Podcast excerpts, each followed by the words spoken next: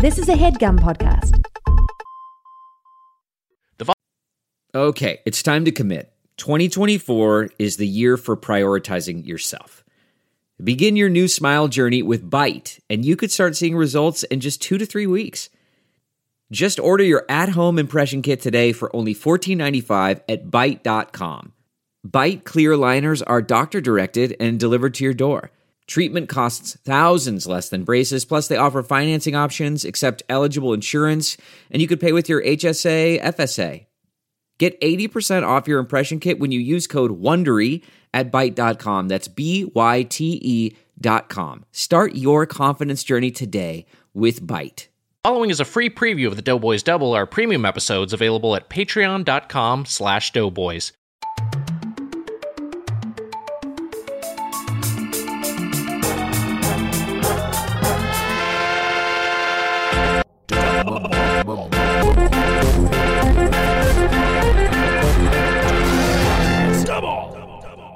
Welcome to Doughboys Double. I'm Nick Weiger, along with the Spoon Man, Mike Mitchell. Arf, arf. It's Mr. Slice, by the way. Whatever it is, it's our final episode of Dog Dough Bark Fest 2021 in the studio, a month-long grill liberation of hot dogs and pet dogs. And Mitch, those roughs we'll soon be waving goodbye to forever. That's right. I can. Woofy and Gurma will no longer be my pet dogs. Mm-hmm. They may be my pet something else's that I can't mention, but with per the rules of this month, where Woofy and Gurma, you can explain it and I can't is the thing, is the rule. Yes, Woofy and Gurma, your two dogs, must be referred to as such this month. They cannot be called cats or by their cat names, Wally and Irma. But as this month ends, as if they were turning from stone back to living creature. Yes, and their souls are rejoining their bodies via a magic mirror. Mm-hmm. Wally and Irma will become cats again. I'm going to find Harland Williams. Is his name Harland Williams? Mm-hmm. I'm going to find Harland Williams and kick him through a mirror. And then Woofy and Gurma will revert back. And the spell will be broken.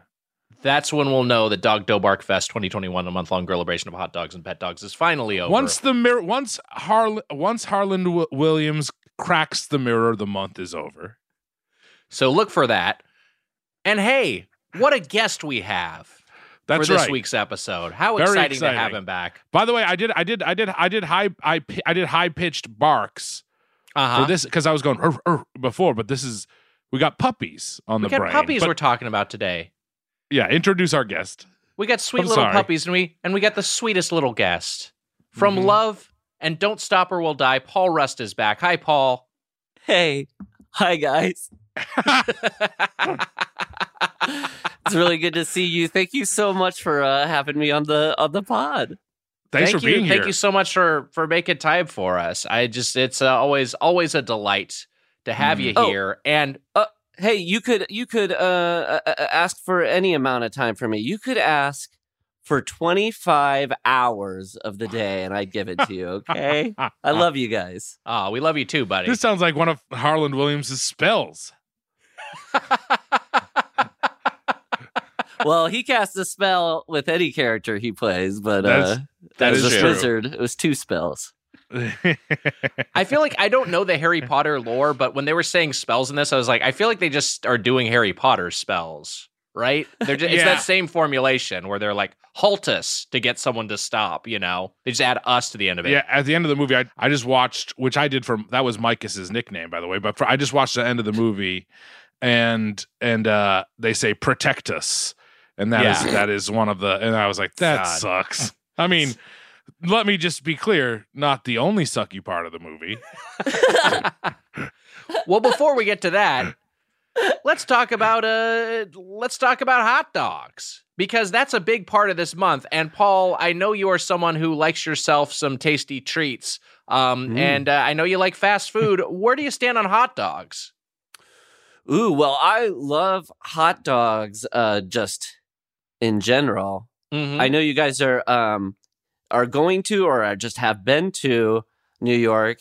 One of my top 5 favorite things to do in that old Big Apple is to see a hot dog cart and walk on up to it and eat a hot dog while I'm walking around. Mm-hmm. Maybe hold a cold can of Coke in 30-degree weather. I love it. I do. I love it. There's a picture of me in New York holding a hot dog and a can of Coke with like a huge winter jacket on and a stocking cap on. And I have like the biggest shit-eating grin on my face. I'm so happy. That's great. Yeah. Just a pig in shit. I love it. Yeah. If the city of New York is the Big Apple, then the hot dog is the worm, Wags. Very good. You're getting a dog from a stand in New York or wherever. What are you putting on that bad boy? I know some people call it red, but I call it ketchup. So I put ketchup on, and I know some people call it yellow. Yeah. You guys call it probably yellow, right? Because you're from SoCal, yellow. Nick, and you're from the East Coast, Mitch. Yeah. Red, and yellow. Yeah, I call it mustard. Mustard, okay. So these are like regionalisms for, because you're from Iowa, and that's kind of what they say up there. Yes. In Iowa, okay. I think in my county, I feel like in most counties in Iowa they say red, yellow, but in my county they say ketchup and mustard. And so yeah, I'll do ketchup and mustard. So and what county is that? I'm just curious. Red County. Got it. But it's a blue county, right? Very Democratic. Yeah, politically, they're very blue. Right. That's actually the one statement that's not true in all these shenanigans we're filling here. Paul, what do you call green? Oh. Do you mean relish? Yeah. Relish, okay. I've heard of it. I've heard of relish before. I know it's confusing. People think it's weird because it's usually a verb that people use. Yeah. Right. I said to Nick right before this, I said, I'm going to relish this episode. That's what I said to him. Yeah. Well, I was eating a hot dog before the episode. I was like, I'm going to relish the red I put on this thing.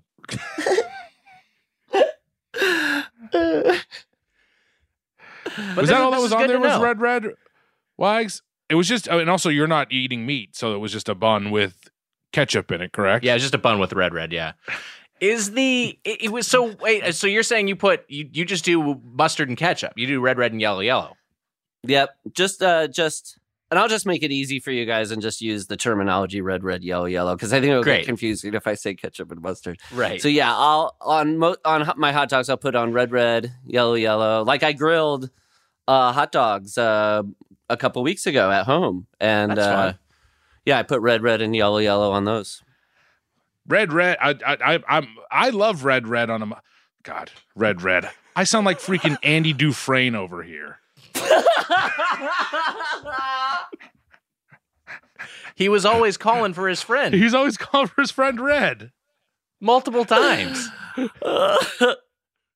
That's why if you look closely, a lot of times when he's calling out his friend's name, Red. Mm-hmm. A lot of shots takes get blown because somebody will start running up holding packets of ketchup. Yeah, well, they're like Tim Robbins is demanding it. They're like some PA is like terrified of losing their job. They hear the actor demanding some Red, and they hustle in with them. I think Tim Robbins is known typically as a very chill guy, though, so I doubt that would happen. Yeah, I think so, in real life, he's like, I've heard he's super cool. So we probably shouldn't have even said that. There's some behind the scenes like DVD extras of Morgan Freeman chewing out the PA, which is they're kind of fun to watch. Yeah, where he's like he didn't mean ketchup, like he's yelling at him about. He's yelling at the PA. That's actually the only special features. It's just shots of Morgan Freeman yelling at the PA, dressing down various crew members. I watched those special features a long time ago. I think it was like back in college when I saw him. But I remember one point he like picks up the PA just by a single ear and just kind of lifts him up off the ground. And he yells into the ear, are you not understanding me? Yeah. And it's kind of threatening, but it's also like funny because it's Morgan Freeman's voice. So it's like, you know, he's like yelling that But with he has such a famous voice. Such a famous voice, we all know. So that's what he's yelling with his Morgan Freeman voice. Are you not understanding me? It sounds like that. It's very, it's very good. It's very good like good. That. That was great. That was good. Hope you don't grab my ear. Don't infamously grab my ear. Lift you up off your feet.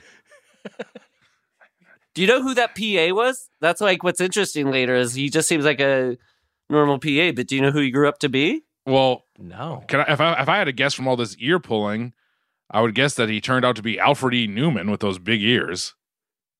He did become Alfred E. Newman. That's right. Oh, wow. With those big ears. Yeah. Wait, hold on. Hold on a second. Who did you think he turned out to be? Tom Hanks. But you were wrong. And Frank Darnabont met that Tom Hanks, that PA, on the set of Shawshank, and he was like, "You'd be perfect for my next movie, The Green Green Relish Mile." Yes, that's funny. That it's funny that Tom Hanks was in Forrest Gump and then went to PA on Shawshank. Is that tough timeline down. Right, Wise? Yeah, I think he won industry. I think he won Best Actor for Forrest Gump the same year he was a PA for the Shawshank Redemption. Well, you never know what your next gig is going to be, you know? My question is, what is Hanks acting right now, or is he PAing? I'm not sure. I didn't know which one he's doing at the moment. Well, he got COVID, I remember. Oh, right. So maybe he's PAing again. Maybe back to PAing. I think he got COVID because he was PAing. Right. It was before protocols or whatever. Yeah. And so, yeah. Also, can I ask a question, Paul? Yes. Why did, in that story, it seems like a young PA, Tom Hanks, would have a high voice, but why did Frank Darabont have a very high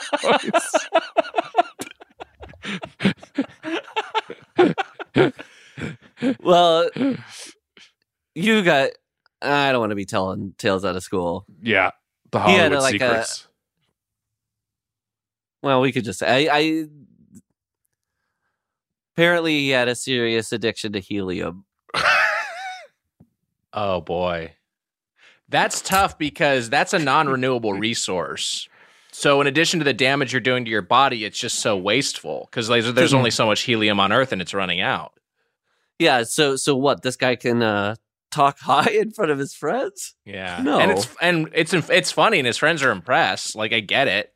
But where is all the helium stored? Is there like a big balloon that it's kept in? Yeah, I didn't know this, Nick, that it's not a renewable resource. It's apparently a growing crisis because there's so much, and you know, it's one of those things where people are like and yet there's helium balloons everywhere, but that's such a tiny percentage of it. It's mostly like industrial and lab use. That's running through our helium supply. But yeah, I believe it's mostly in pockets underneath the Earth. And there's no way to make more of it. Once it's gone, it's gone. Oh, man. Oh, that's crazy. Yeah, it's pretty wild. A birthday party with sad balloons just flopping around on the ground because there's no helium? I don't want to be at that birthday party. Yeah, that's... I'd rather be on the goddamn moon!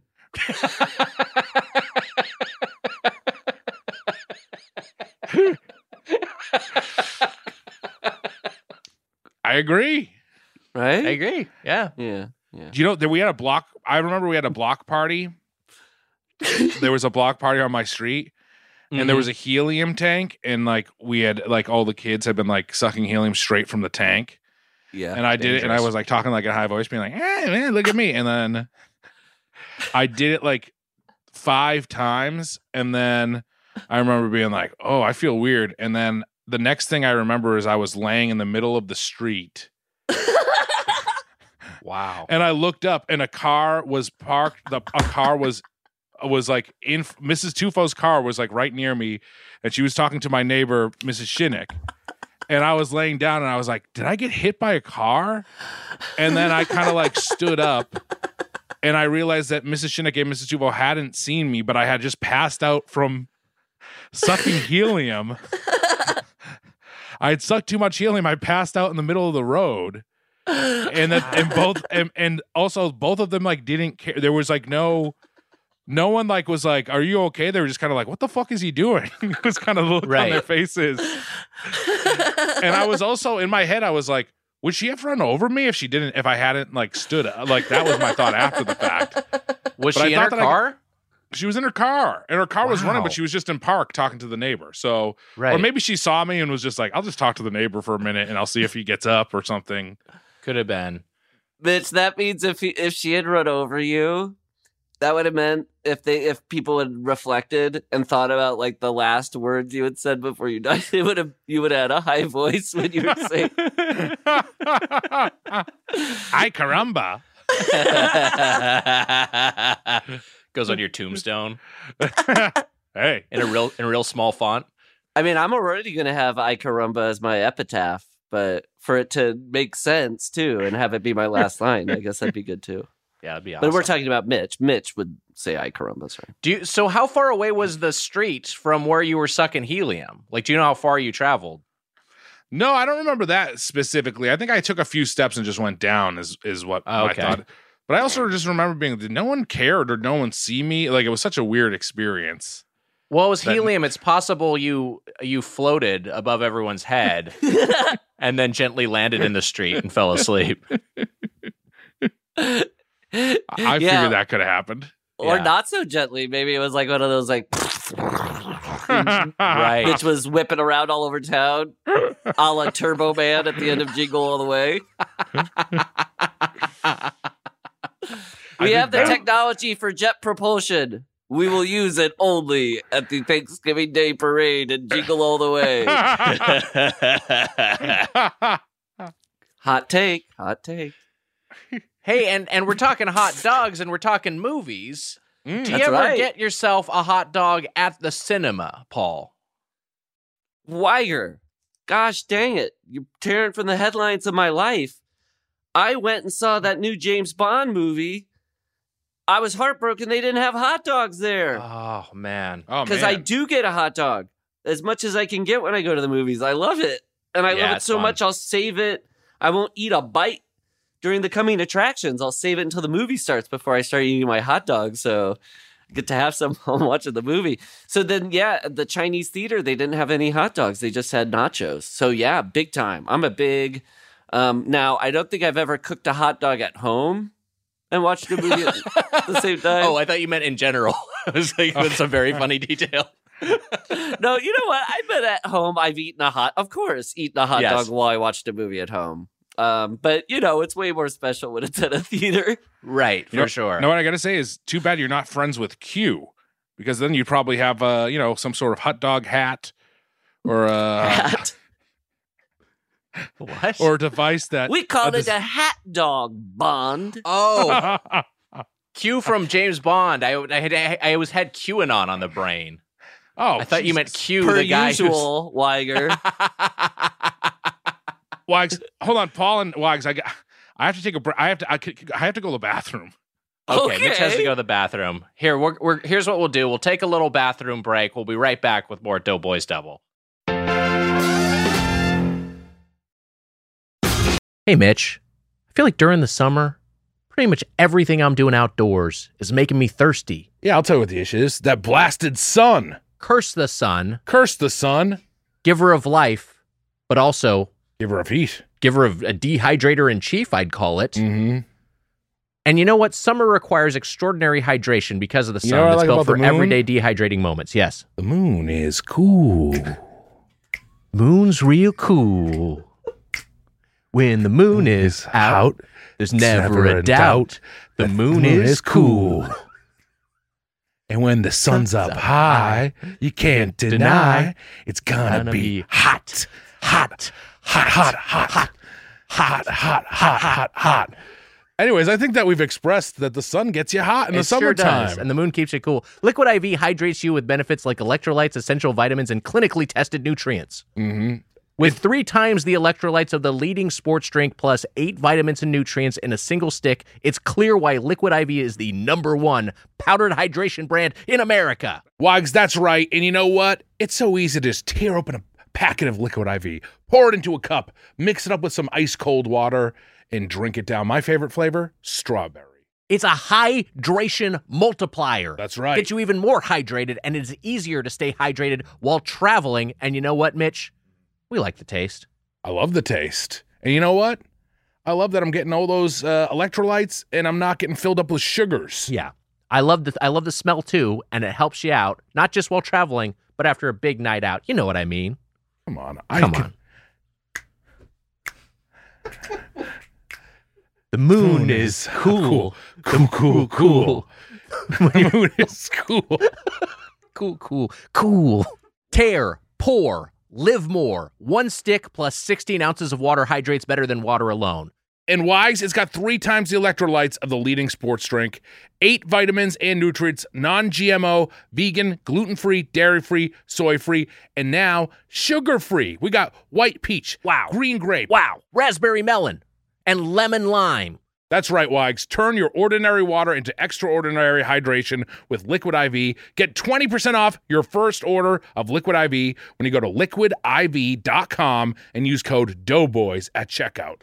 That's 20% off your first order when you shop Better Hydration today using promo code Doughboys at liquidiv.com. I love Liquid IV. You know why? Why? Because it's cool. Cool. And the sun is hot. Welcome back to Doughboys. There's no welcome back. There's no breaks and doubles, right? We just threw one in there. Are we going to put a fake commercial in there? Yeah, we'll put a fake commercial in there. Can we play the commercial for Spooky Buddies or something? Yeah. Hey, everyone. Weiger here. Let me take a second to tell you about Spooky Buddies. Now, Spooky Buddies is a 2011 direct-to-video comedy, but don't let direct-to-video deter you from wanting to watch this thing, because it is an intriguing, hilarious, and honestly spooky piece of cinema. You can find it on Disney+. And right now, if you subscribe to Disney+ with promo code Doughboys, you'll get 20% off the price of that first month. That's right, promo code Doughboys for 20% off your first month of Disney+. Check out Spooky Buddies. Tell them Weiger sent you. Dear God. Why? You're covering for me, because we were recording and I made like Butterball.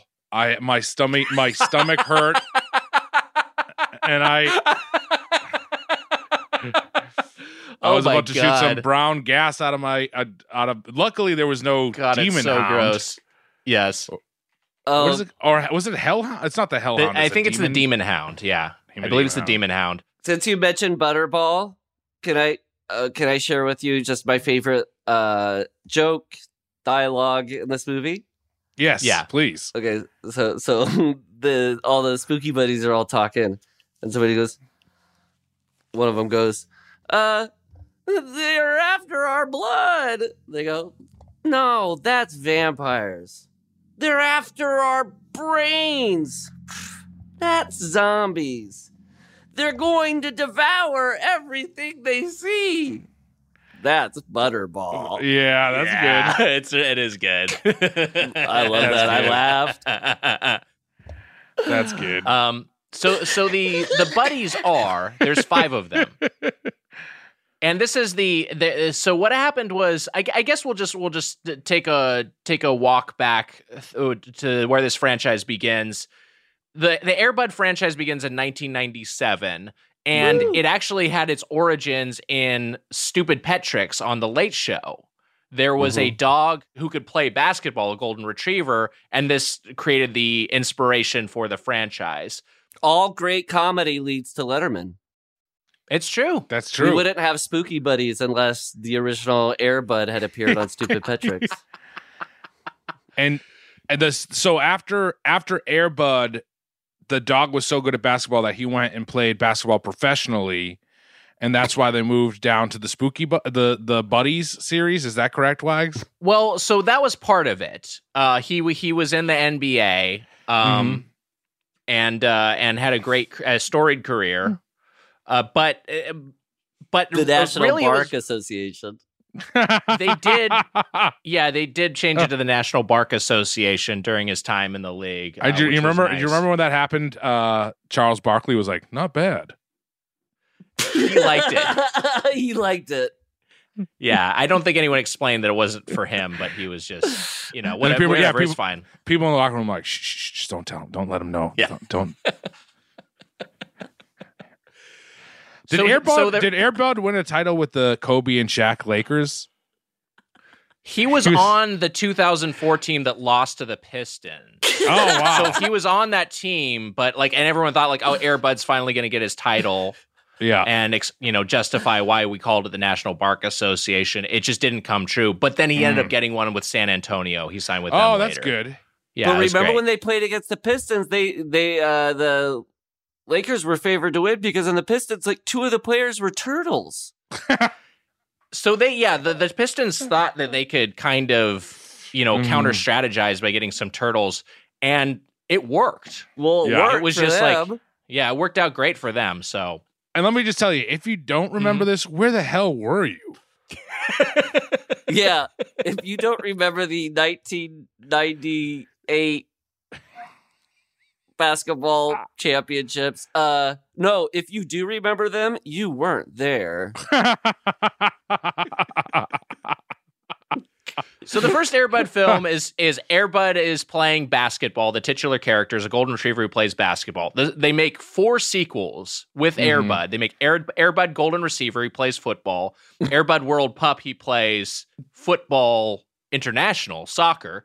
Air Bud Seventh Inning Fetch, he plays baseball, and Air Bud Spikes Back, he plays volleyball, which is the point where they're kind of out of ideas. So then they do Liger commentary, easy, okay, a little editorialization from Liger here. Oh yeah, the claws will come out when it comes to the Air Bud franchise. I feel like you would have gladly written the volleyball Air Bud story. I would have kept making them. I don't understand why they stopped. This is just, there's so many other sports. I know why. Cool. I think I know why too. Because I saw the first Air Buddies, and you see Air Bud, the original Air Bud, and that thing is like on death's door. It's just like the dog is just like so meek, and like they just kind of like, you could tell they dragged it out and were like, action, like in the 2 seconds before it died.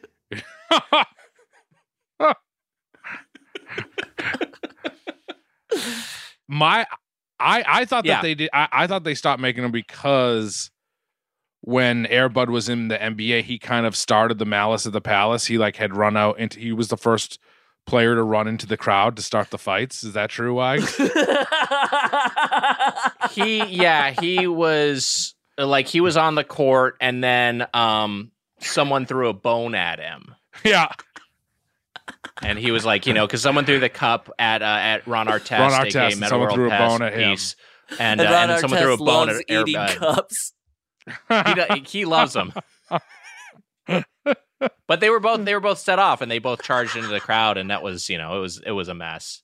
Yeah. So yeah, they kind of had to distance themselves from Air Bud, and the way they did it was by launching the Air Buddies franchise. That's right. So the first one happened.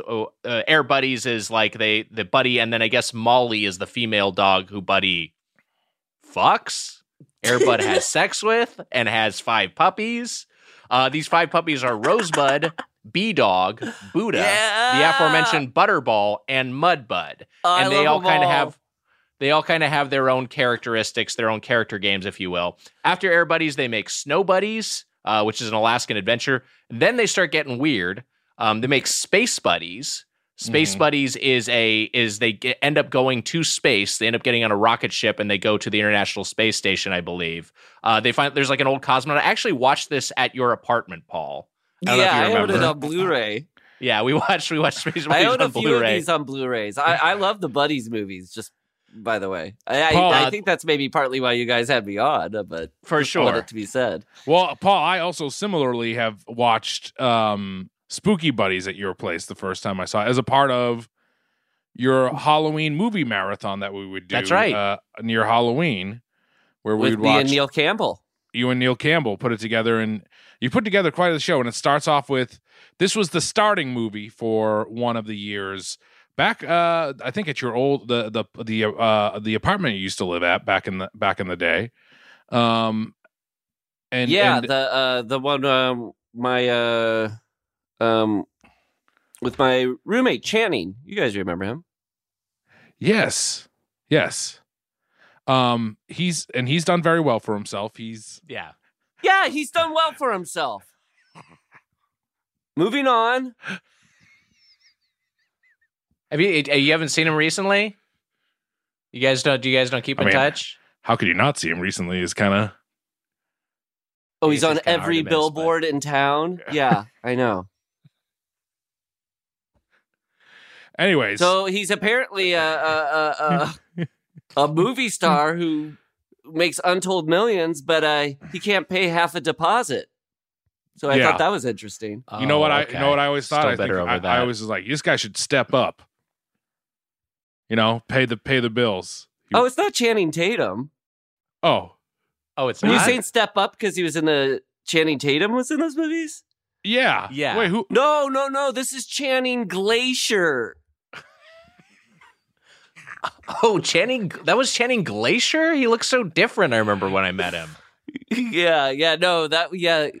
looked different because that was before he got cosmetic surgery. Okay, so that kind of set his career aflame, ironically, considering his last name is Glacier. Yeah. Anyway, so yes, Channing Glacier was my roommate. Everybody, blah blah blah. Who cares? He was late. He was late on paying those payments. He paid at the speed of a glacier, if you ask me. Thank you. Wow. I can I just say, and I'm not just saying this to placate you. When you said it was Channing Glacier, not Channing Tatum, I was a little disappointed. So I think honestly, Channing Tatum is better, and that's just me saying what I think. That's not me trying to say. To make you feel better. I appreciate you saying that. I don't think you're placating me. Lots of people have said that to me. I'll say my roommate Channing, and then I'll go Channing Glacier. After a few minutes, they go, I've never heard of this guy. I think you meant Channing Tatum. So I think that's a similar experience for other people. Yeah. But to be clear, yes. Channing Glacier is also a big movie star that's in a bunch of movies, right? Yes, and there's billboards of him all over town. Yeah, I've seen the billboards. Not really as familiar with his movies. I know Channing Tatum's movies better, but he is everywhere. Yeah, it's kind of like a Harrison Ford movie. You know they exist, but nobody ever watches them. Right. We are getting so... Okay. So Space Buddies comes out in 2009. This is when the series starts getting weird, yeah.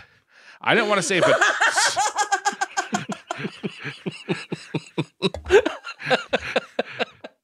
I did want to. You were about to say something about Channing Glacier, and I feel like you cut yourself off, Mike. So I wanted to. What were you to say about him? I was just gonna say, like, I was just saying it because I didn't want to feel like I was left out. But I honestly have not seen his billboards. His what? Around town, I have not seen Channing Glacier's billboards around. Oh yeah, no, I haven't either. Okay. Yeah. Actually, when I come to think of it, I have neither seen a single Channing Glacier billboard or movie, or maybe the person. I'm trying to think. I was talking to somebody about this, and I was saying Channing Glacier, and they said he might be. What did they say? They had a word. Oh, I remember. I was talking to my parents about it, and they said, do you think this Channing Glacier might be, the word they used was figment. Right. Like a figment of my imagination. And I think they might be onto something. Well, it's hard for me to tell because I was there at these movie marathons, and I, too, remember him, so I don't know if it's one of those occurrences where like a whole town... I remember the guy. A town shared goes... figment. A shared figment. Hey, shared. You're almost there. Oh man, shared Siri fig came Newtons. On because I was saying I don't know how Siri Newton? Was summoned by that. What? I'd like to share. If you shared a fig, another fig that you could share as a Newton, that's more fun. Yeah, it's a. Paul just said that. I was saying, but what were you saying? Oh, you know he did. My Siri was talking to me. I'm sorry. You missed it. He got there first. Got there. I don't want to disagree with both of you. I don't think I'd want to share a fig Newton. I think they're too small. Yeah, that's a good point. Or you could share a package of them. Anyways, a package you could, yeah. Anyways, we're very happy for Channing Glacier. Anyways, Channing, by the way. Yes. Congratulations, Channing Glacier. I don't know. At this point, I don't know what you are jealous of his, but I will say this. Either you or him. I know what I'm jealous of. He's Figment. He's playing Figment in the Epcot that's movie. Right. Yeah. That's right. That's good right. He is. Oh, yes, that's right. He is an actor. When my parents said, "Is he Figment? Is he a Figment?" I said, "Yes, he's playing Figment in the Epcot movie." Check that out to picture your parents who are worried about you making up a person, then hearing you say that he's playing Figment in the Epcot movie. Oh my God. If my parents sincerely were like, "Paul, this person you keep referring to, I think he might be a figment of your imagination." And my response was, "Yeah, he is playing Figment in the Epcot movie." They would be so concerned. Oh my God. Oh my God. Anyway. So the Air Bud franchise ends in 2003. Yes, I was going to say that. I saw it at the movie marathon. It was the first unscary movie that then went to much scarier movies. The night went on. The night is programmed very well, as you were saying, Mitch, and I've been to it a couple of times, not as many as you have, but it starts with the least scary movie, works its way up to the scariest, goriest movie, and so you stick around for as much or as little as you can endure. Yeah, and all credits due to Neil Campbell. He's the true programmer of that. The spirit, he finds all those movies. But the architect in the Matrix. Nick, you said 2000. Yes, the architect. Did you say 2003? That was 2003. Is the final Air Bud film. Oh, good. Okay. So the Buddies franchise launches in 2006. Air Buddies I talked about. Snow Buddies. Space Buddies I talked about, where the series starts getting weird and more adventurous. Santa Buddies, they team up with the Puppy Paws, who have their own franchise. Oh, yeah. And they go to... and here's the plot of the Puppy Paw... of Santa Buddies. The Buddies team up with Puppy Paws, the son of Santa Paws, to end the melting of a magical icicle threatening Christmas Eve. So, kind of a global warming parable, I guess. Then Spooky Buddies comes out in 2011. Treasure Buddies, which I've also seen at Paul's place, comes out in 2012. This is an Indiana Jones-style adventure.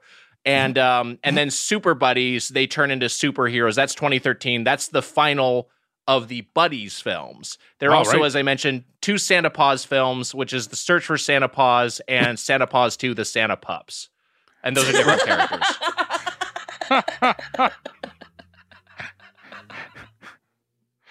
Right when it said they stopped right when the Marvel they were kind of when Marvel things were getting hot, they made a superhero movie. Wise, we're not going to detail it, but There was a terrible accident with Snow Buddies. This is true.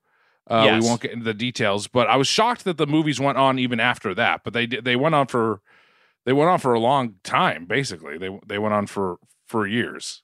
Yeah, they kept making them, and I think they are very profitable, and kids love them. I do want to mention real quick, because I talked about watching Space Buddies and Treasure Buddies with Paul. And Paul, there's two things fun. I remember. Very fun. There's one thing I remember is that there's a scene in Treasure Buddies where they have all five of the buddies in a hot air balloon over the Sahara Desert. And I remember you laughing and pointing at the TV and saying, "The dogs don't know they're in a movie."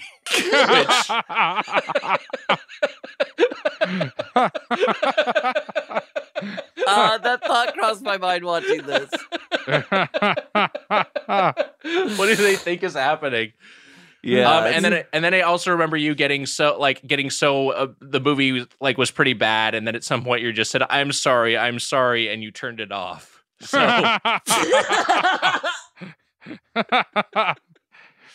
I had an inner voice say that to me about Spooky Buddies in the last 20 minutes. Yeah. Where I wanted to, my soul was asking me to turn it off. And Weiger, as long as we're talking about memories of the buddies and buddies related material, you wrote one of the very best episodes of the Comedy Bang Bang show on IFC, the famous Chumleys episode, which was bless you. 22-minute spoof of the Buddies movies. It was the best. Oh, yeah. Oh, thank you. That was fun. People have to check it out on that AMC app. Hey, man, right? Is that what it's on? I think the so, AMC yeah. App? And Birthday Boys. Yeah. Yeah.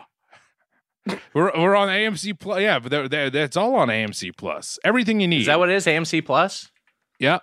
You got Don Draper and the Buddies parody and the Birthday Boys all in one spot. Yeah, it's people thought it was American Movie Classics, but it's actually American Mart Classics, like National Bark Association. But yes, Mark. Bark. Oh, I thought you were gonna say mutt. Oh. Should have said mutt. Well, it is Mark. You didn't. I mean, you didn't say anything wrong. You didn't say anything wrong. No, I should have said American Mutt Channel. Well, no, but I mean that would be wrong because it's American. That's like a punch up of what the actual thing is. But you were just saying the actual thing. It's not your fault. That's what it's named. Well, right. Yeah, you're right. I forgot. Don't be sad. If you thought of a better name for McDonald's, you wouldn't be sad when you said McDonald's. You know. Yeah. That's true. Yeah, it is funny that I bought. I have reflected on that. The ironic purchases of my 20s to watch these movies with my friends have now led to sincere viewings by my daughter. Aww. While I'm in my 40s. That's funny. And so sweet. That worked out. It's not all my dirtbag friends ironically laughing at family entertainment. No. Is your daughter also laughing? I do like a low budget, low drawer or whatever junk drawer family movies though. They're the best because like any kind of low budget movie is fun to watch, just anything that exploits a market. Mm-hmm. But what I love about people who make garbagey family movies is like, yeah, we want to make a quick buck, but we want to bring families together and entertain them. Yeah. So, such a funny mixture. Like, it makes sense when a horror movie is like, yeah, we want a quick buck and we're going to show you nudity and gore, but it's so funny to be like, we're going to work really hard to have these digital mouths on these dogs' faces. Speaking of which, speaking of those people who make these kind of films, Robert Vince directed this film, produced this film, and co-wrote it, as he has done for every single Buddies movie. This guy has worked with the Air Bud franchise since producing the original Air Bud, and then he eventually took over helming these films. And by the time of the Buddies franchise, he directed, co-wrote, directed, and produced every single Buddies film. So it's all Robert Vince for the most part. When did he stop directing them? He threw the final one through Super Buddies in 2013. Yeah, I think I've seen all of them except Super Buddies. I'd be interested why he stopped making them. I looked it up because here on my phone. Because I remember around that time, one of the, I think it was one of the Super Buddies, the female Super Buddies. She had a kid and it was like half human.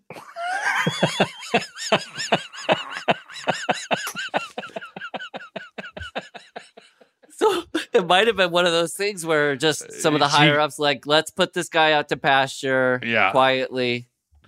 Right. Paul, I think you might be right because it says... the night Super Buddies wrapped filming. What's his name, Wags? Robert Vince. You're reading this and you have to ask his name. I think he was just quizzing me. What? I was quizzing me. Quiz Wags. He likes to quiz me sometimes. Yeah. It's like trivia guys will be like kind of like try to alpha each other. It was one of those things, but I know it's Robert Vince. the night that Super Buddies wrapped filming, it says they wrapped. Robert Vince went back to his trailer, shot himself in the head. And so, oh my God. Maybe it received some news about a future human child. Yes, outside the trailer, that he was heard to say, "What have I done? What have I created?"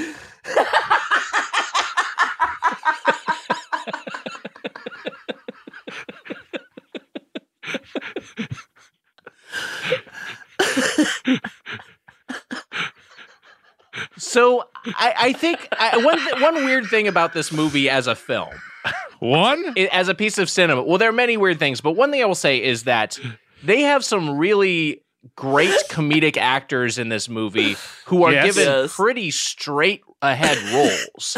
Like, for instance, Ryan Stiles, the funniest. Ryan Stiles, Diedrich Bader, these are hilarious actors. These guys are really fun.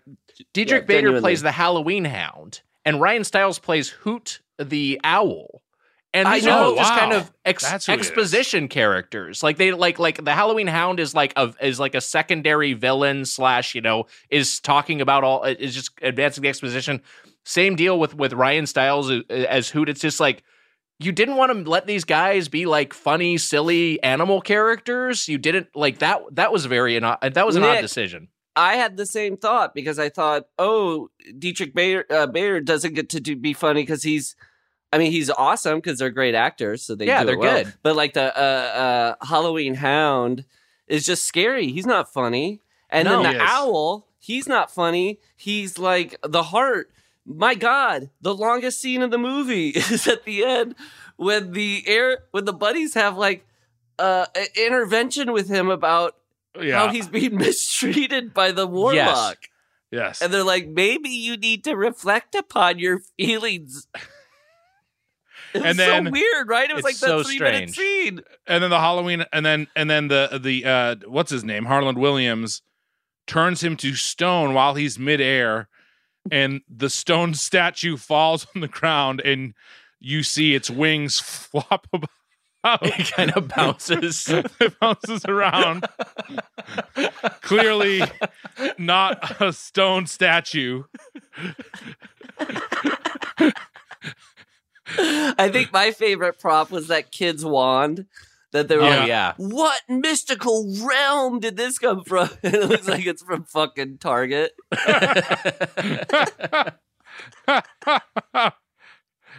The other and there's also like Pat Finn's in this. There's some very funny people in this. Surfer Frankenstein dude. So he gets to be Frankendude. He gets to be funny in a kids movie. But Harlan Williams, who's Warwick the Warlock, I was like, man, I think Harlan Williams is so funny, and he's given so many performances that just like really make me laugh. And I was like, oh, okay, he's going to be a big goofy wizard. But it's just kind of, I don't know if he's how he was directed or how he was written or what, but he has a few jokes, but it's mostly just a very straightforward antagonist role. That's true. Yeah, at the end, he starts to have fun. I feel like kind of like in an emperor way when he starts getting like, I'm very sorry to say, like the patronizing villain thing. And then he gets to do some funny stuff with thinking the kids in costumes are real monsters. He gets scared really easily, which is fun. Like that's fun later on. But I agree. I love Harlan Williams. I think he's so funny, and Rocket Man is a classic. Oh my God, so funny! I've watched Rocket Man probably close to 12 times. It's really funny. Wow. I will say, not intentional, but anytime that he rides the staff is very funny. That is funny. He rides it like a surfboard. Anytime he's riding it is very funny. I mean, like, I don't know. Again, I don't know if it's intentional. I will say this. The costumes and the set designs are very good in the movie. There's a lot of there's like a doggy door in the psychic dog's house, and that's funny. And a lot of stuff looks good in Halloween-y. So to give a plus side, a lot of stuff does look a lot of stuff looks nice. The sets look nice and stuff, but it's lower budgeted, but I wouldn't say it's low budget. No, it's a well-crafted movie, and it doesn't look out of place among the Disney Plus library. And I think the score is pretty good. The story though, just as far as the actors in it, the teacher of the town is Jan Brady from the Brady Bunch movie. And I noticed that, and then the Jennifer Elise Cox is the actress. She's from Clueless. The actress from Clueless is his mom as well. So the one who gets a nose job. Yes, it is. The one who has the tape recorder. Oh, okay. I didn't notice that. Yeah. I thought you meant in Spooky Buddies. And I was like, I don't know. You mean the mummy, Paul? Yeah. And I've, have you guys ever met or worked with Pat Finn? I've met Pat Finn before. Is he on Beer Shark Mice? Is that the group that he's in? Or he's in some Chicago-y group, right? Yeah. I don't know if he's in that. He could be. I worked with him on something and got to talk to him for a couple days, and he out of college did improv with Chris Farley, so I got to hear lots of fun Chris Farley stories from him. But yeah, Pat Finn, very funny, good guy. Oh, maybe that's just how I know Pat Finn is from Farley stuff. Yeah, he. I'm just looking. He went to Marquette too. So that's right. Yeah, they went to college. Then he's a lot in that Chris Farley show, oral history book. Yeah. Oh, that's so cool. Pops up in that too. Well, he is career. He's very funny in it. Yeah. The story wise, you're gonna say is a little wonky, which it is wild. I mean, like he's like turning villagers into frogs and stuff like immediately. There's really a lot of wild stuff that happens just in the opening. Well, already, like it starts off and it's 1937 in this town of Fernfield. World War II. So it's way back in time, and you see these old timey cars. There's a whole bunch of it's a classic of angry villagers are storming a manor, but they're in the right. And I guess a subversion of the trope. He is a bad guy who had. And it's just like this cold open is so wild to watch because you've got 5 beagle puppies just like sitting obediently. Like the trainer told them to sit while they're doing the take. While Harland Williams is walking around in front of a magic mirror as a wizard. And he says he's going to sacrifice all 5 of them so that he can bring the Halloween hound back through the portal. Yeah, he needs to get the souls of 5 puppies with the same blood to summon the Halloween hound and open the portal. Yes. So he's in the process of doing this. Right. 4 of the puppies, he steals their souls. They turn to stone. Now, Paul, I don't know how your daughter would respond to this, but I feel like if I was a kid, I would be terrified by this. Watching cute little dogs turn to stone. I was scared. Yeah. I mean, I'm being honest here, guys. I don't know if this was your experience or not, but I would say for me, the first 5 to 10 minutes was like very scary. Mm-hmm. And after the first 10 minutes, I kind of was like, okay, they're just open. The movie's scary. Then they're going to like cool it off. Right. Mm. But like every 10 minutes, they would ratchet it up. Yeah. And so by the end there, in that last like 20, I was like breathless. It was like scarier for me than Hereditary. Wow. I mean, I saw Hereditary and that was really scary, but yeah. My wife walked in while I was watching Spooky Buddies. She walked over to the couch. She was like, Paul, where are you? And she looked behind the couch. I wasn't there. Then she looked up, and I was clinging to the ceiling. Wow. That alone is like Hereditary. Oh, yeah. It's like a scene straight out of Hereditary. Yes. Right. So did you guys feel this way? Were you as scared as I was? Well, I turned down a Red Sox playoff ticket last night to... basically to stay in and watch Spooky Buddies. And then I said this to Wags, but telling my mom I have to go do work and then going down to watch Spooky Buddies makes you feel like the fucking biggest piece of shit on earth. Yeah, I was thinking about it. I was like, it's a Tuesday morning at 9 a.m. and I'm sitting down as a grown man to watch Spooky Buddies. If someone had to guess the age of the person doing that on Tuesday morning at 9 a.m. watching Spooky Buddies. Yeah. I'm sure they wouldn't guess my age. No, they think it was a child homesick from school. Yes. It's not a thing an adult man does commonly. So what happens is four of these puppies have their souls sucked and trapped through the mirror, and the Halloween hound is about to reemerge. They're turned to stone. The final puppy has its soul sucked, but the soul does not go into the mirror in time. He is stopped before the wizard is stopped before this is able to happen. Just those wondering, yes, the Halloween hound. Yes, the Halloween hound does suck their souls through their dicks. That's how he gets the soul out. But here's what I'll talk about. Like this movie did not necessarily scare me, but it did make me sad when I thought of the reality that they live in. Mm-hmm. This young boy is trying to rescue his puppy. There's this little boy, Joseph, who's got to be like 7 or 8 or maybe 10 years old. Maybe even 18. He might have been 18. He's definitely he's a young boy. You're talking about Joseph Johnson? Yes. Joseph is trying to get inside there as a kid, and he doesn't make it in time. His puppy Pip has its soul sucked out and turned into a ghost that cannot leave the manor.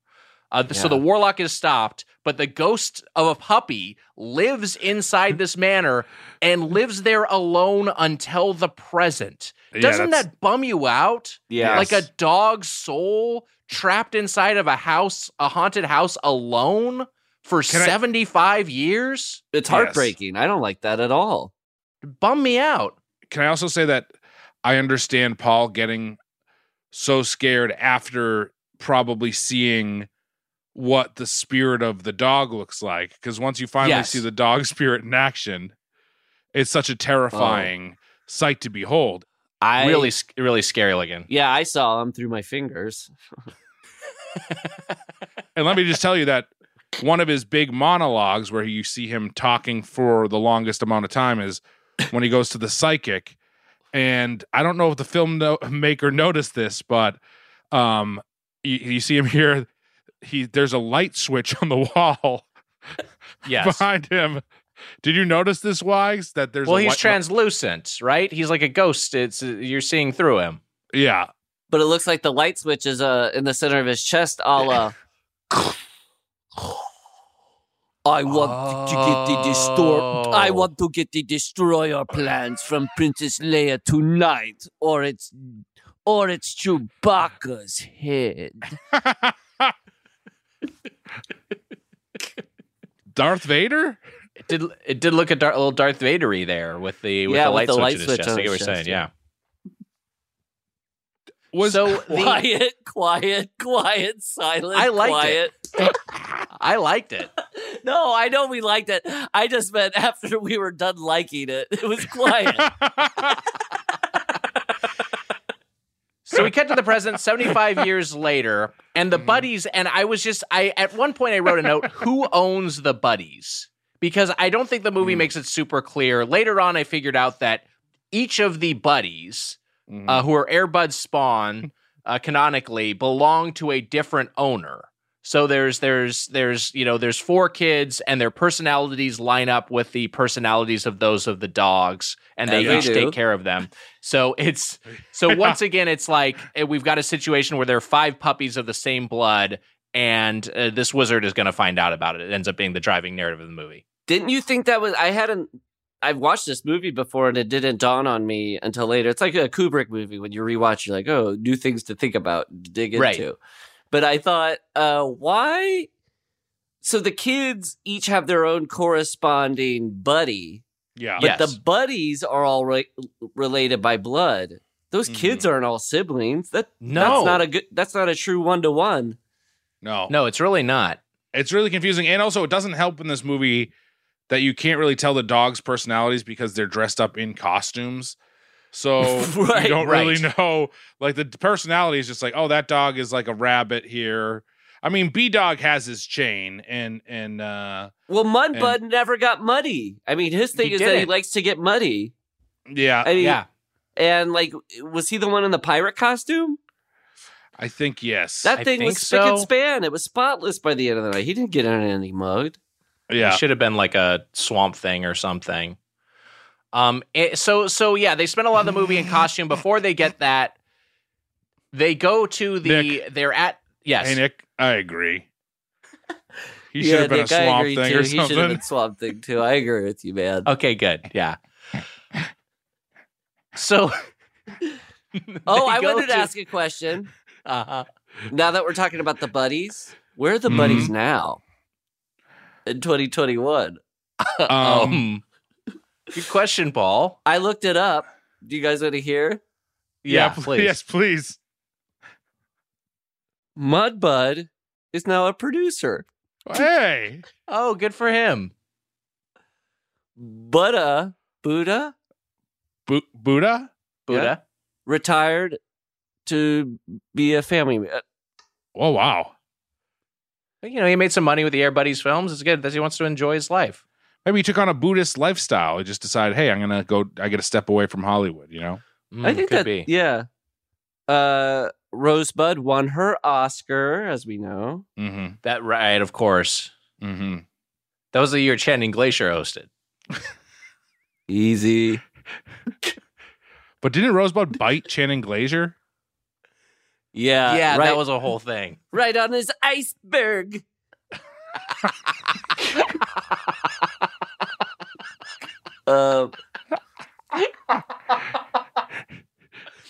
Butterball died of a milkbone overdose.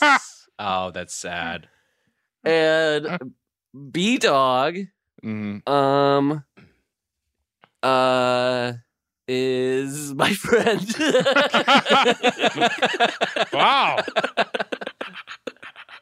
Well, I'm happy for you. That's great. Yeah. Thank you. He seems cool. Yeah, so B-Dog has to say they're at the haunted house. They're on a field trip. I gotta say, B-Dog had the only normal trajectory, really.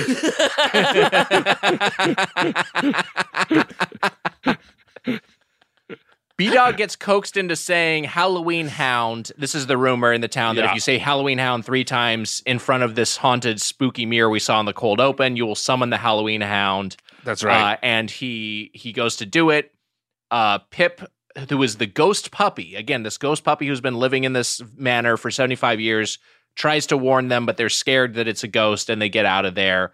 And then Billy, who is the kid who's the B-Dog's owner, gets caught in a moment where he has to like talk about his school project, and he makes up that he's going to talk about the Halloween Hound, and that leads to him finding the wand.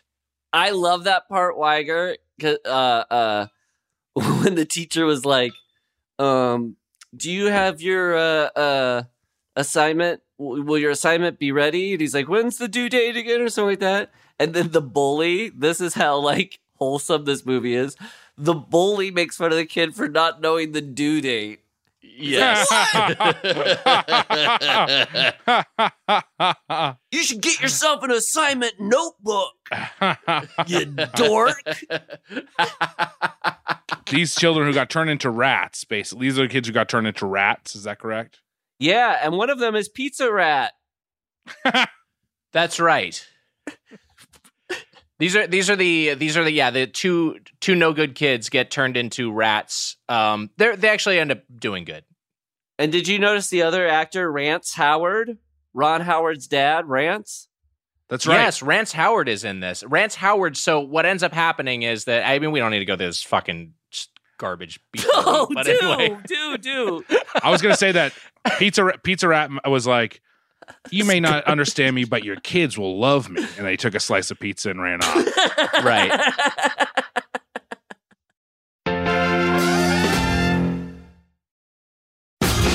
Mitch, listeners, did you know learning actually makes a sound? It's true. Listen to this.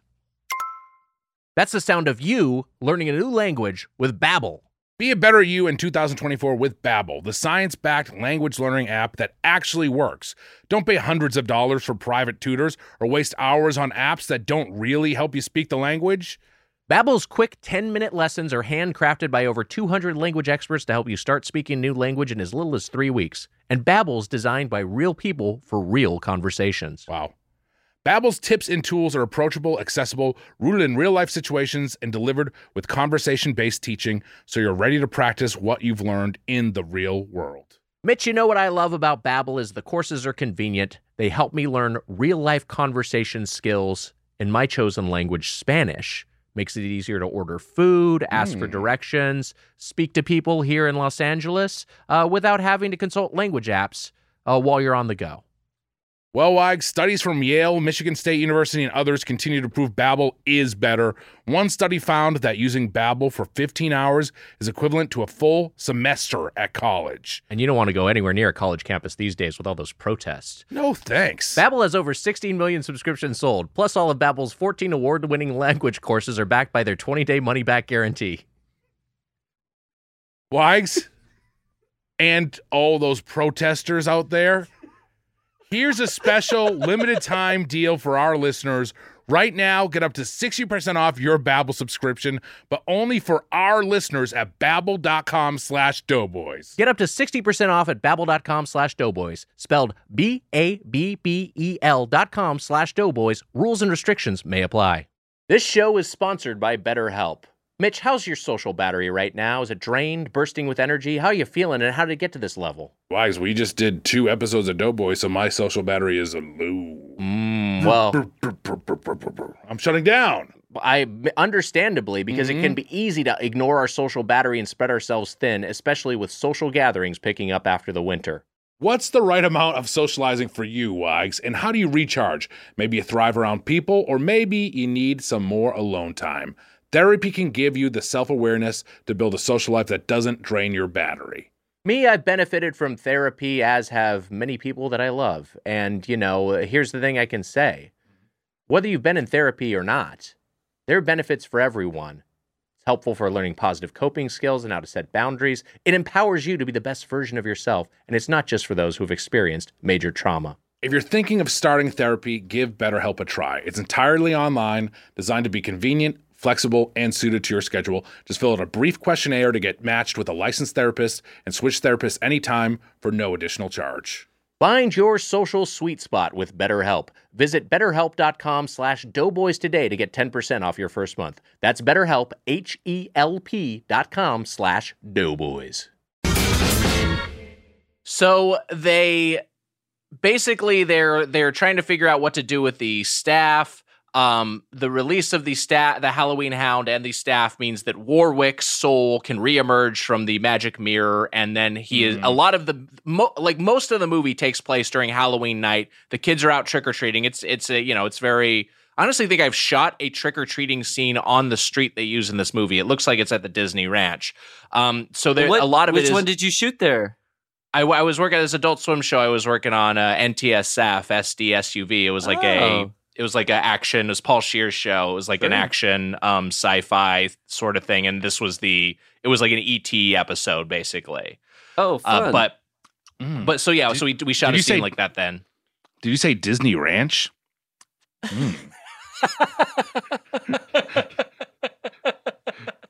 Well, as you've been to the parks with me, you know that when I go there, I'm not getting myself a churro.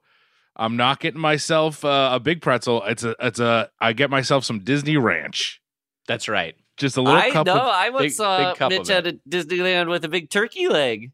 That's true. I got a big turkey leg. My main thing for me, the biggest thing of all is the what is the Dole Whip? A Dole Whip is. Oh yeah, I love that Dole Whip. A lot of fun. I like my whip. Was that, hey, Mom, how about Bob Dole? Bob Dole likes his whip. I should have said instead of Bob Dole, I should have talked in the third person instead of saying I like my whip. Probably would have helped out a little bit more if I said Bob Dole likes his whip. That would have been more clear, but don't be too hard on yourself because you nailed the Darth Vader earlier. So I thought you were going to say, don't worry, because even if you had, it would have sucked. Did you hear this story? It is a funny story. It's in the Mike Nichols book that I read by Mark Harris. It's a really great book. Mark Harris, best living writer right now about entertainment. He's the best. But this Mike Nichols book, Mike Nichols was offered The Exorcist, and he passed on it and went to William Friedkin. And then John Calley, the head of Warner Brothers, when Exorcist came out, he took Mike Nichols down to the theaters and showed him all the lines outside around the block. And was like, you see what you passed down? You could have been having right now the biggest blockbuster of the year. And then Mike Nichols told Nora Ephron that, oh, the studio head, he showed me what hit I could have had. And Nora Ephron said, no, don't worry. If you had made it, it never would have been a hit. Oh, wow. My God. But it's funny. It's true. It's like, it is a nice way to look at it. It's like, oh, just, yeah, it's true. Just because something was a success, if I had gotten my dirty bits on it, it could have sucked dick. That's true. The same thing kind of happened to me with Spooky Buddies.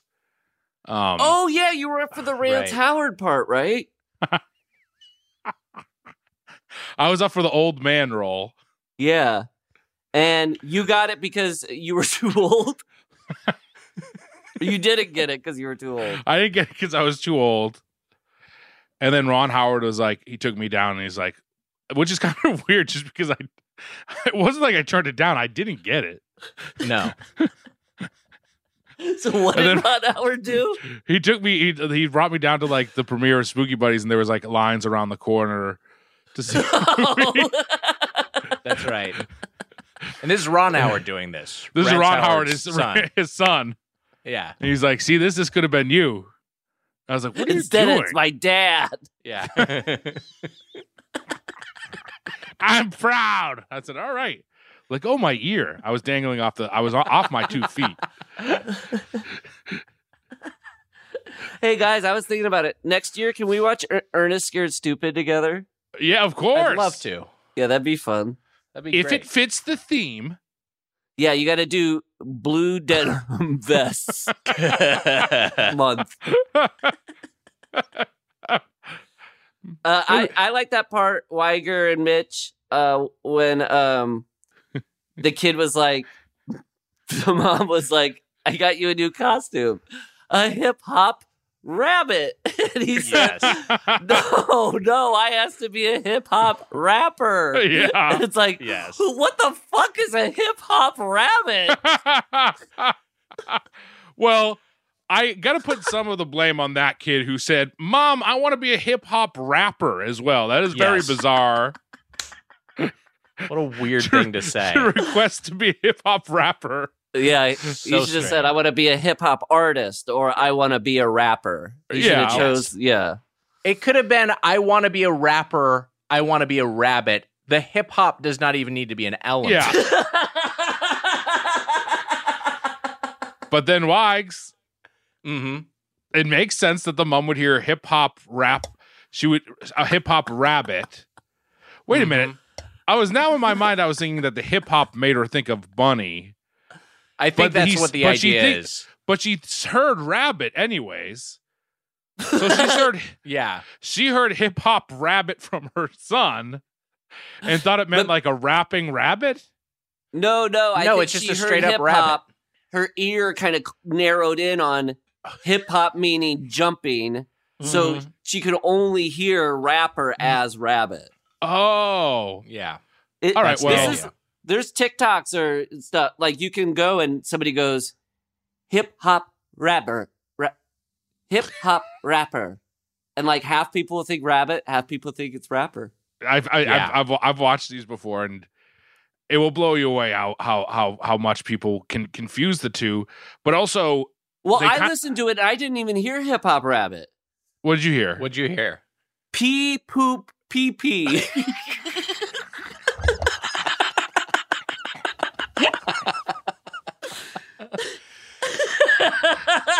So the old man, The old man, Mr. Johnson, rescues the kids.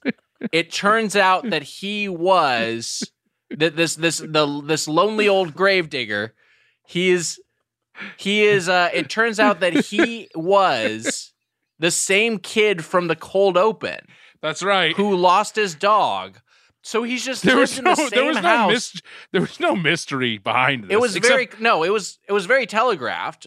Except for the fact that the man was 90, you know, he would be 90 something at that point. 90 He'd be plus. So fucking old. So again, this movie just bums me out when I think about it. It's just like this man, this kid is separated from his puppy at a young age. He's so traumatized by it that he's just kind of locked into this one way of life.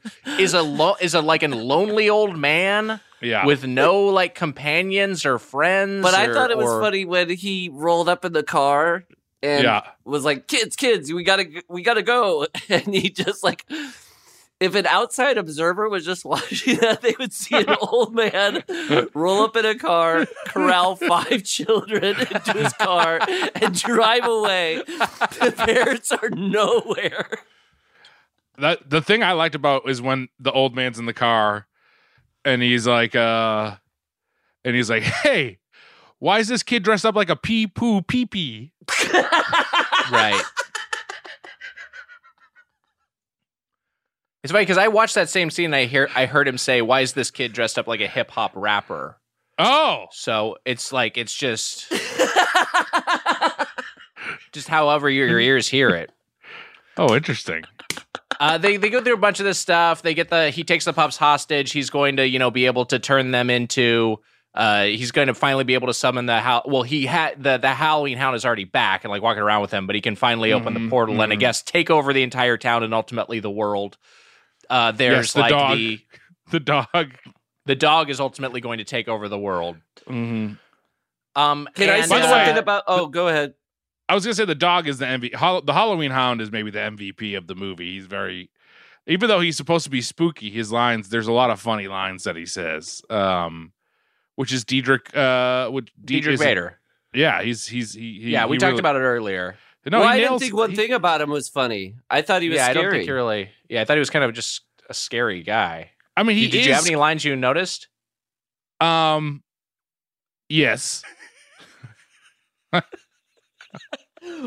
Well, show us how you thought the Halloween Hound was funny, Mitch.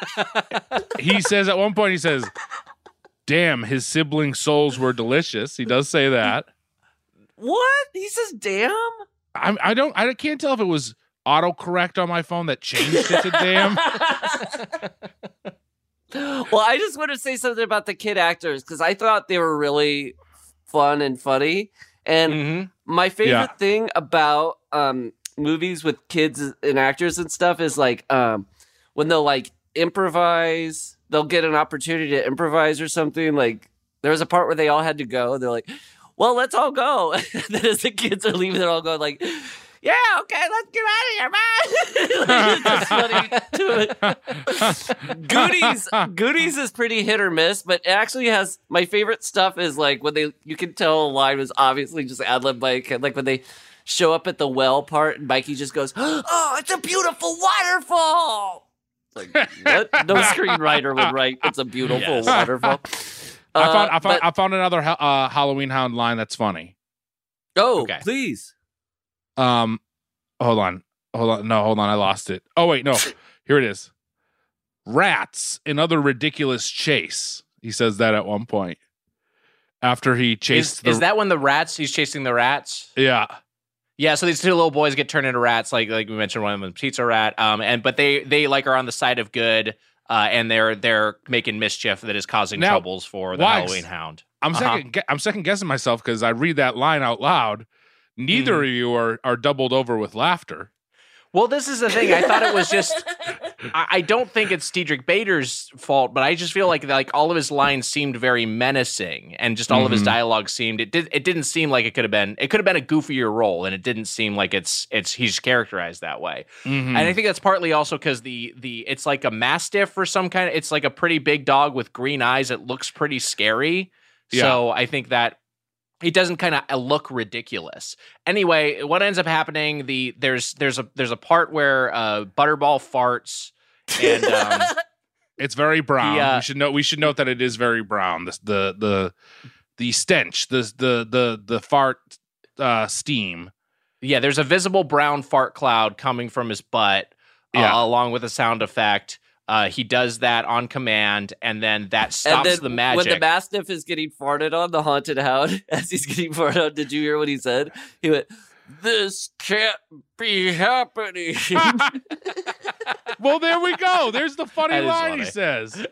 I think I felt it. I knew what he felt. And then that like stops it. That like they find this is a thing that I was like, this is an insane choice. Warwick, the warlock, is trying to read from his magical tome. I know what you're going. And he ends up accidentally they gave him the Bible. They did the switcheroo, and he's reading the Bible, and that stops him. I thought that was so crazy. What is happening? Because like two scenes before that, they go out of their way to not describe the afterlife. Like the Rance Howard is like, we're trying to get the ghosts into the netherworld, and the kid goes like, "What's the netherworld?" He's like, "It's a place where ghosts live." Okay. Nice little gentle treatment of the afterlife. And then so I was like, oh, they're just trying to play it safe, not even get into any spirituality. And then they trick him with a Bible. And also, in my mind, I'm like, well, it's funny because Harland Williams, if this was his actual spell book, he would have just opened it up to a random page or maybe the first page. But then also, if that's the Bible, the first page of the Bible is "Our Father who art in heaven."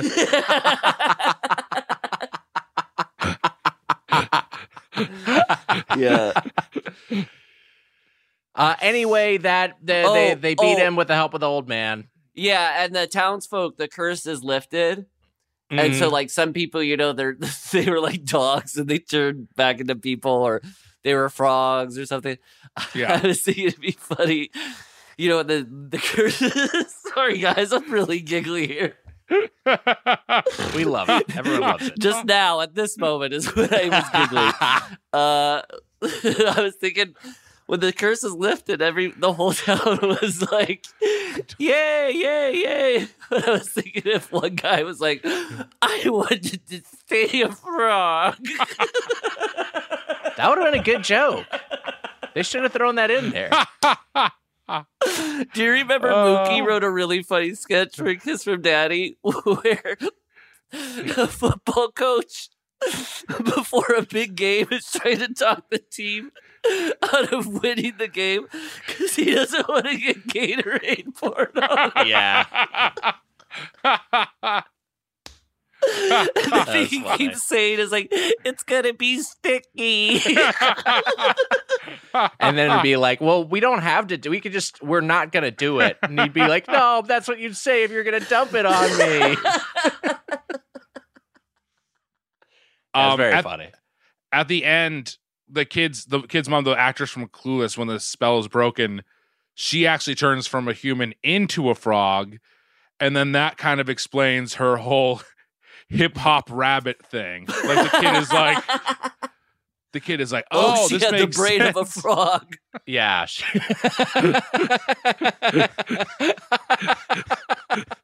So this all makes more understand sense. Words.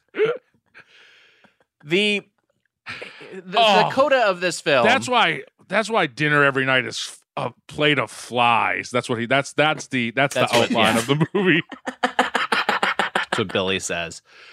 The coda of this movie is that Mr. Johnston, who is doing the math, by the way. Yeah. So Pip, the ghost dog, his soul gets reunited with his body. He comes back to life as a puppy 75 years later, as do the rest of the puppies whose souls were used to originally call the hellhound into existence. Mm-hmm.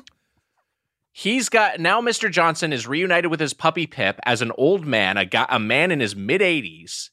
And he has all the rest of the buddies with him. I love this ending. Do not make fun of this ending, Nick. I'm just going to say, like... If your 85-year-old father like got his he's just like, "Hey, all these puppies came back to life. Hold on a second. If my 85-year-old father was like, I got my puppy back from when I was a boy, I would, of course, would be like, well, like, this is strange. I'd be like, that's weird. That's weird, Dad. And then he's like, and I've got all of his siblings, too. And then he's like, hey, I rented an RV, and I'm going to drive around the country returning these dogs to their rightful owners. I'd be like, Dad, you can't do this. Like, you can't. You'd be like, I don't trust you to do this. I'm worried. You'd be like, oh, Dad's sundowning.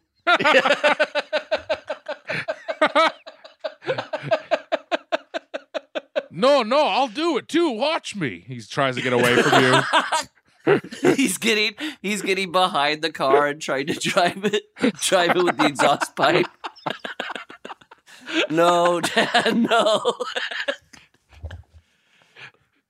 I just gotta put gas in the car, and he goes over and eats a leaf.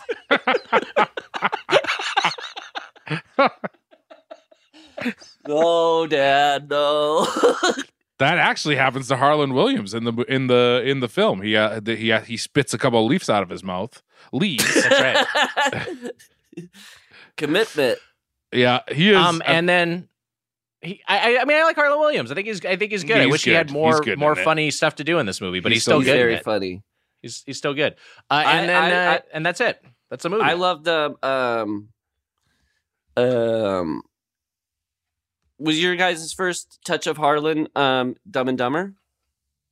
Yeah, probably Dumb and Dumber, because he's the cop in Dumb and Dumber, right? Yeah, knocking back some of Grandpa's coffee. That's what, yes, 100%, yeah.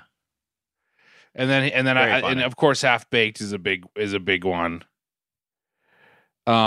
Which one? Half Baked, the movie, not the ice cream. Oh no, no, it's good stoner comedy. I saw him in Sorority Boys. Yeah.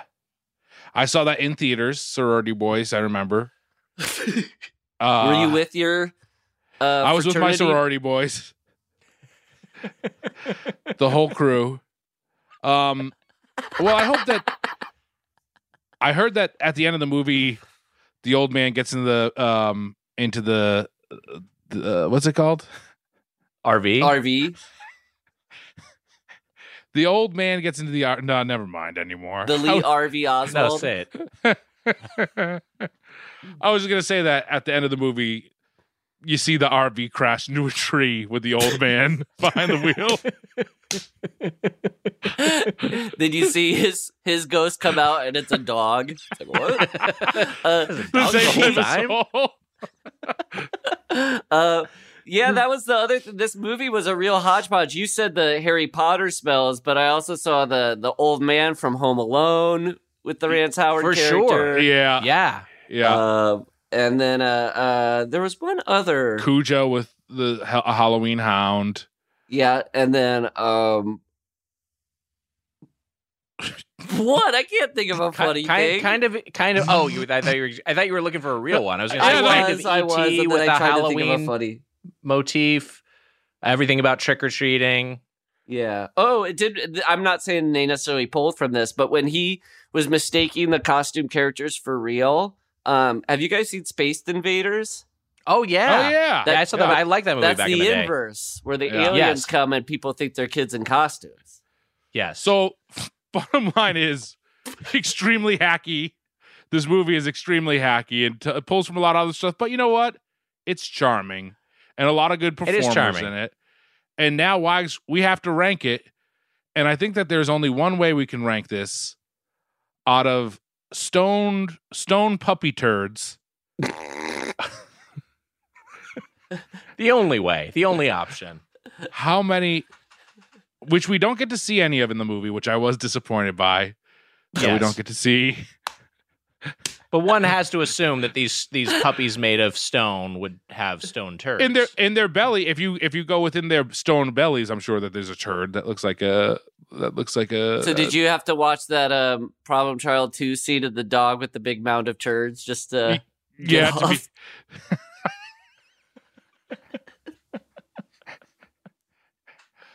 Paul, on a scale of 0 to 5 stone dog turds, what would you rate? What was the ranking again? Number of what? Stone dog turds. No, stone dog turds. The number though. What's the scale? 5. So you were at 0 to 5. 0 to 5. I give it 5. Wow. It's a masterpiece. I'm still in terror from it.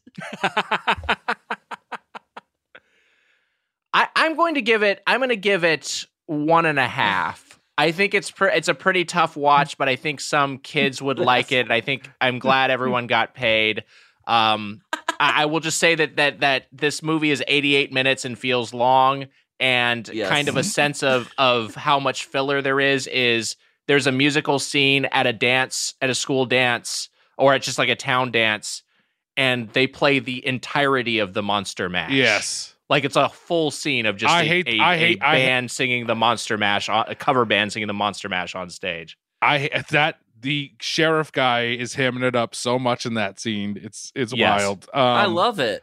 The Monster Mash, when you heard that, Weiger, did it ring a few bells about a certain Leo Carpazzi song? Oh, maybe. I actually didn't make that connection, but...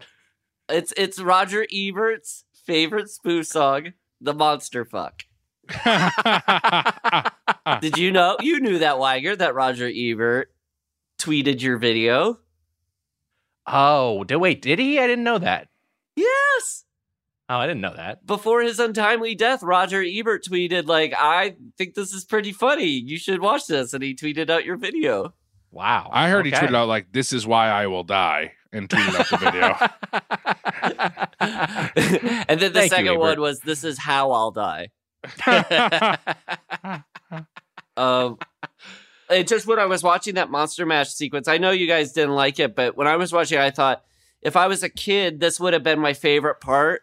Because when I was a kid, anytime a crazy visual was matched with a song that was good, I was just like, that's the height of cinema. And sure. When I saw it in Teen Wolf, when Teen Wolf is To Surf in USA is riding the top of the van going around town. I remember thinking as a boy, watching it going this can't ever be surpassed. This is just the height of film. Well, happy.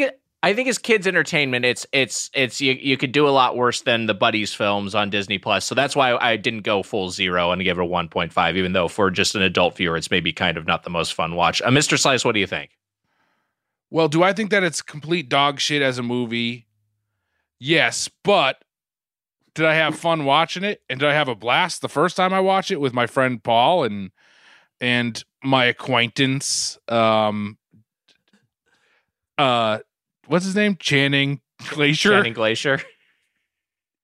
Yeah, we don't have to talk about him anymore because he just gets his power the more you talk about him. That's right. I forgot that part of him too is... Did you guys ever hear that thing about Contra? That the more bullets you shot, the more bad guys the video game produced? Is that true? I don't think it's true, but it always sounded like a little interesting moral parable we were being taught. Games will sometimes have that as a difficulty ramp. It's just sort of they'll but I don't think that was necessary. I don't think that was the case with Contra. I could be wrong. Yeah. To think, Wags, if we had not shot a single bullet, we could have won the Alien Wars, if you think of it that way. Yeah. Yeah, speak for yourself. I saw you shooting some guns at aliens. Yeah. I know. We lost the Alien Wars at home, let's be honest. Look, White Spikes, they're the dog. I just heard 10% of your audience leave through the door, Weiger. I mean, it's true. I mean, we lost that war at home. Let me just say this: the White Spikes are the buddies of aliens. They're the spooky buddies of the alien world. They're cuties. Yeah, they're cuties, and they talk too. They just cut all that out where they were talking to each other. But I'm gonna go. I'm gonna go with my friend Paul and give it 5 stone dog turds. Okay, well there you have it. Because I had a blast talking about it, Wags. This was an extremely fun episode, and the funnest guest, Paul Rust. Thank you for being here as we conclude Dog Dobark Fest 2021, a month-long grillibration of hot dogs and pet dogs. Anything you would like to plug? We ended it with you, Paul, and not only that, but right near All Hallows Eve, right, Nick? Yes. Well, our final episode, I believe, scheduling-wise, will be our live show in New York. That will be the final thing released in the feed, but this is the final studio episode. Mm. Ooh. Well, thank you guys so much for having me. I had a ding-dang blast. As always, you guys are the best. We had a ding-dang blast with you. Yeah. Oh, and total stuff to plug. Mike Cassidy and I of Don't Stop or We'll Die. We have a podcast song a week. Every Wednesday, we have a new fully produced Don't Stop or We'll Die song come out that we host. And then also with Gorley and Rust, if you thought my... thoughts and commentary on Spooky Buddies was incisive and correct, you might enjoy hearing me talk about horror movies with Gorley and Rust, with Matt Gorley. Yeah, check that out. Check that out. Right. Great pods. Great people. And why? Hey, you guys are the great guys. Hey, it was a real pleasure. What a treat. What a hoot. Paul, to quote Rance Howard, it was a pleasure, dog. Is that when the dog was licking his ear and you could see that they just like wedged a nugget of peanut butter in Rance Howard's ear before they called action? But then also it's weird that you see them, they keep doing that even after the dogs aren't on him. Like he wants... Yeah, like it's a Rance Howard request. Rance Howard was walking to his car after they wrapped up. That guy was still walking up and putting peanut butter clusters in his ear.